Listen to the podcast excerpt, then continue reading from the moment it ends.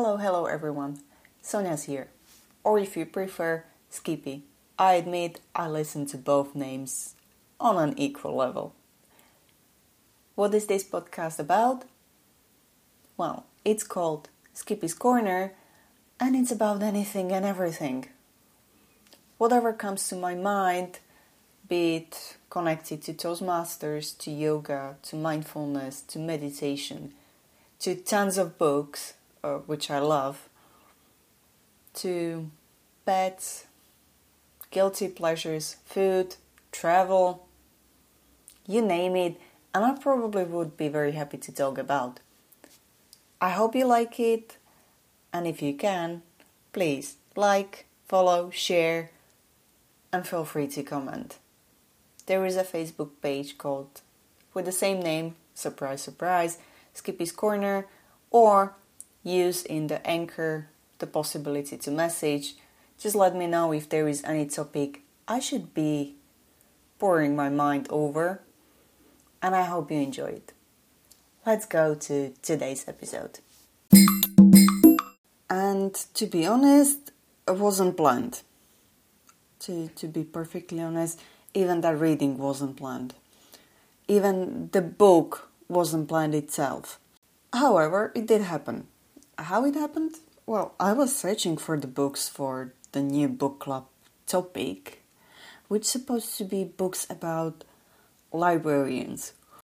Very honorable quest. And I was going through some uh, pages. I checked the Goodreads, I checked the list, and the listopias are really great. And then I was just browsing through my page where I usually get my ebooks, and then there I noticed something. And the truth is that too long titles are usually never that good. This book is called The Misfortune Devouring Witch is actually a vampire. Not it's it's just way too long. It's way to even grasp the meaning, though it has a very nice manga look. Or at least the cover, and to be true, inside there are several paintings of the main characters. And yeah, I like the manga style. You know me. So I said, well, let's try it. Okay. And it ended up that uh, those, according to Goodreads, two hundred thirty thirty-five pages were just gone in one day. The author is Kiro Himawari, and he is uh, using the illustrator Kibiura, and the translator is Amber Tamasai- Tamasaitis. Gosh. Oof. This book is part of the translation done by Cross Infinite World, and according to what I found, it is the company that is translating the light novels to English so that people can read it. Have you ever heard about the light novel? Because I haven't. Well, thanks to today's uh, escapade, I've just realized that now I know. The light novel is primarily targeting young adults. It's typically illustrated and contains no more than fifty thousand words, according to some explanation on the... Oh, what's the story about? Well, as it says, it's about the witch, which is probably a vampire. What's more interesting, because this is a totally invented world, is the fact that, well, there is a town where this uh, witch, Yuri Vatoch, lives.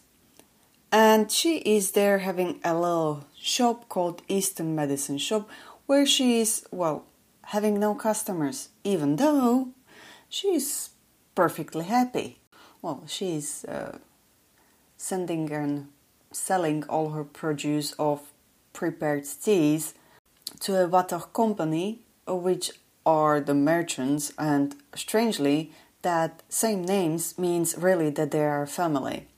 And well, then there is some uh, good-looking count with name Ernst Travis Seldon, tall, blonde-haired, blue-eyed, hmm, who is, how to say it nicely, a young gentleman, a right hand of Highland King, and well, a little bit eccentric and well-known socialite uh, from uh, a nobleman, as it says several times in the story, and a good friend of the king who is sent out on a very specific mission, which needs to save super secret, but he's directed to this uh, little shop, Eastern Medicine Shop, and well, he needs a help. And somehow, well, this lovely, handsome-looking, gorgeous young man somehow finds uh, our shopkeeper, Yuri, a very interesting lady. First, he thinks that that's a little girl, but, well, he's very soon taken out of this faux pas. And there starts uh, the business, because uh, Ernest needs uh, help with translation of the books, and, well, Yuri's trying to get rid of him, at the beginning at least. But, to be true, uh, Count Seldon is not very easy to get rid of, especially when he is determined to be a pain in the bottom part. Till the moment when the witch says that the money is, well, yeah, it is a form of a payment, but she would like to have a different form of a payment. And here comes the question. Uh, let's be honest, Highland Kingdom is Uh, very interesting from what we get as a glimpse, because I do understand it that it's like seventeenth, eighteenth century style. There are no modern technologies or anything. The citizens are, according to what I understand, a way different looking from uh, how Yuri is looking and how parts of her families are, who are coming from Hinamoto Islands and Ginka Islands, who are mentioned there as well, which are at the east, and then you guessed it, Highland is at the west. And even the author says that he's writing in a invented world, and he's trying to get uh, some feeling of that Japanese vibe, and it does work. And the truth is that I take uh, Yuri and her family as the people from the island, so I'm taking them more as a Japanese, while Ernst Travis Seldon is for me, I don't know why, just don't ask me why, but the fact is that I take him as a very posh British brat. Yes, the spoiled young gentleman uh, with loads of money, uh, with l- loads of time on his Uh, hands, even though he's the king's right hand, and well, sometimes he's way too arrogant. In a way, later in the book, it it shows that it's just the way how he behaves towards the people, like a outside mask. Like it's not really what he's. He just uses it as a way of how to pretend to be someone else, to find out how the people are in the reality. I would say it in this way. Plus, of course, he is a little bit using the fact that he is a charming one. But what I'm coming to, that in this world, there are vampires. Main male hero, that the payment won't be in the money, but she requires blood. And he's like, um, well, okay. And I'm like, really? Obviously, uh, reading uh, different uh, vampire stories, that's a really interesting approach. But I like the background story and explanation where it says that the vampires are mingling with the humans and they have a very specific uh, way of living. I won't be describing too much to that. What I found in this uh, story is that it was, I wouldn't say, I can't say the light novel, to me it's still a strange description, but yes, there is a loads of romantic teasing from the side of uh, Mister Count Ernst Travis uh, Seldon. Yes, he is he is trying really, sometimes really hard, but uh, the fact is that yeah, he, he realizes that Yuri is the love of his life very quickly, while Yuri is still trying to be on her own world and not to be a pain to anyone and to be at least uh, super invisible, which doesn't work too much, or at least not in the company of uh, Mister Seldon, who is just way, way too obvious that he is here in the room. So it's like a clash of totally different worlds. It's easy to read, it's uh, very nicely written, there is a good interaction between the characters, there is the, as well development in their stories and in their growth, even though it's interesting that she is nineteen and he is twenty-seven, if I got it right. She is, or he is her first love, and there is the connection to that vampire side, which you need to read, obviously. On the other hand, uh, not sure how many love interests uh, he had before, but obviously, as I said, he is very charming. But at the end, he is a kind-hearted man who is really looking to look after her and be there for her. She just doesn't realize it uh, till almost the last, like, ten percent of the book. It's an easy read and I really enjoyed it. I admit that I really liked that I read it in one go. And if you are in the mood for totally fantastic world, which has uh, almost realistic vibe, where there are totally different types of vampires, and no, they are not, uh, what is it, uh, they are not shining or sparkling in the light.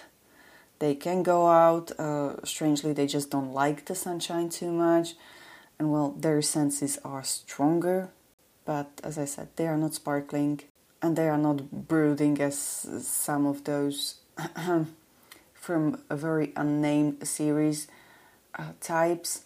Uh, they are as well not uh, bloodthirsty as uh, some other stories. It is a different way, a different approach to a vampire itself. And as I said, it was fascinating that even though we have a knowledge that the vampire is a bloodthirsty being that uh, kills and sucks out the blood out of their victims, and uh, there is just a pile of dead bodies behind and so on. Well, no. In this world, it's almost like you can say that, oh, well, I have a ham and eggs uh, for breakfast. Oh, okay, good for you. Very similar approach, even though it's like not shouted everywhere, but it is, as I said, it was a fascinating look that technically no one really that much cared.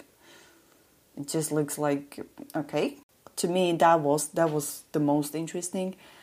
And as I said, I like the fact that author uses loads of Eastern little things, tweaks, and let's say the dresses, the clothing, uh, the tea ceremony, the tea rituals, the tea and the preparations of the tea itself, the medi- medicine or the Chinese medicine or Eastern medicine.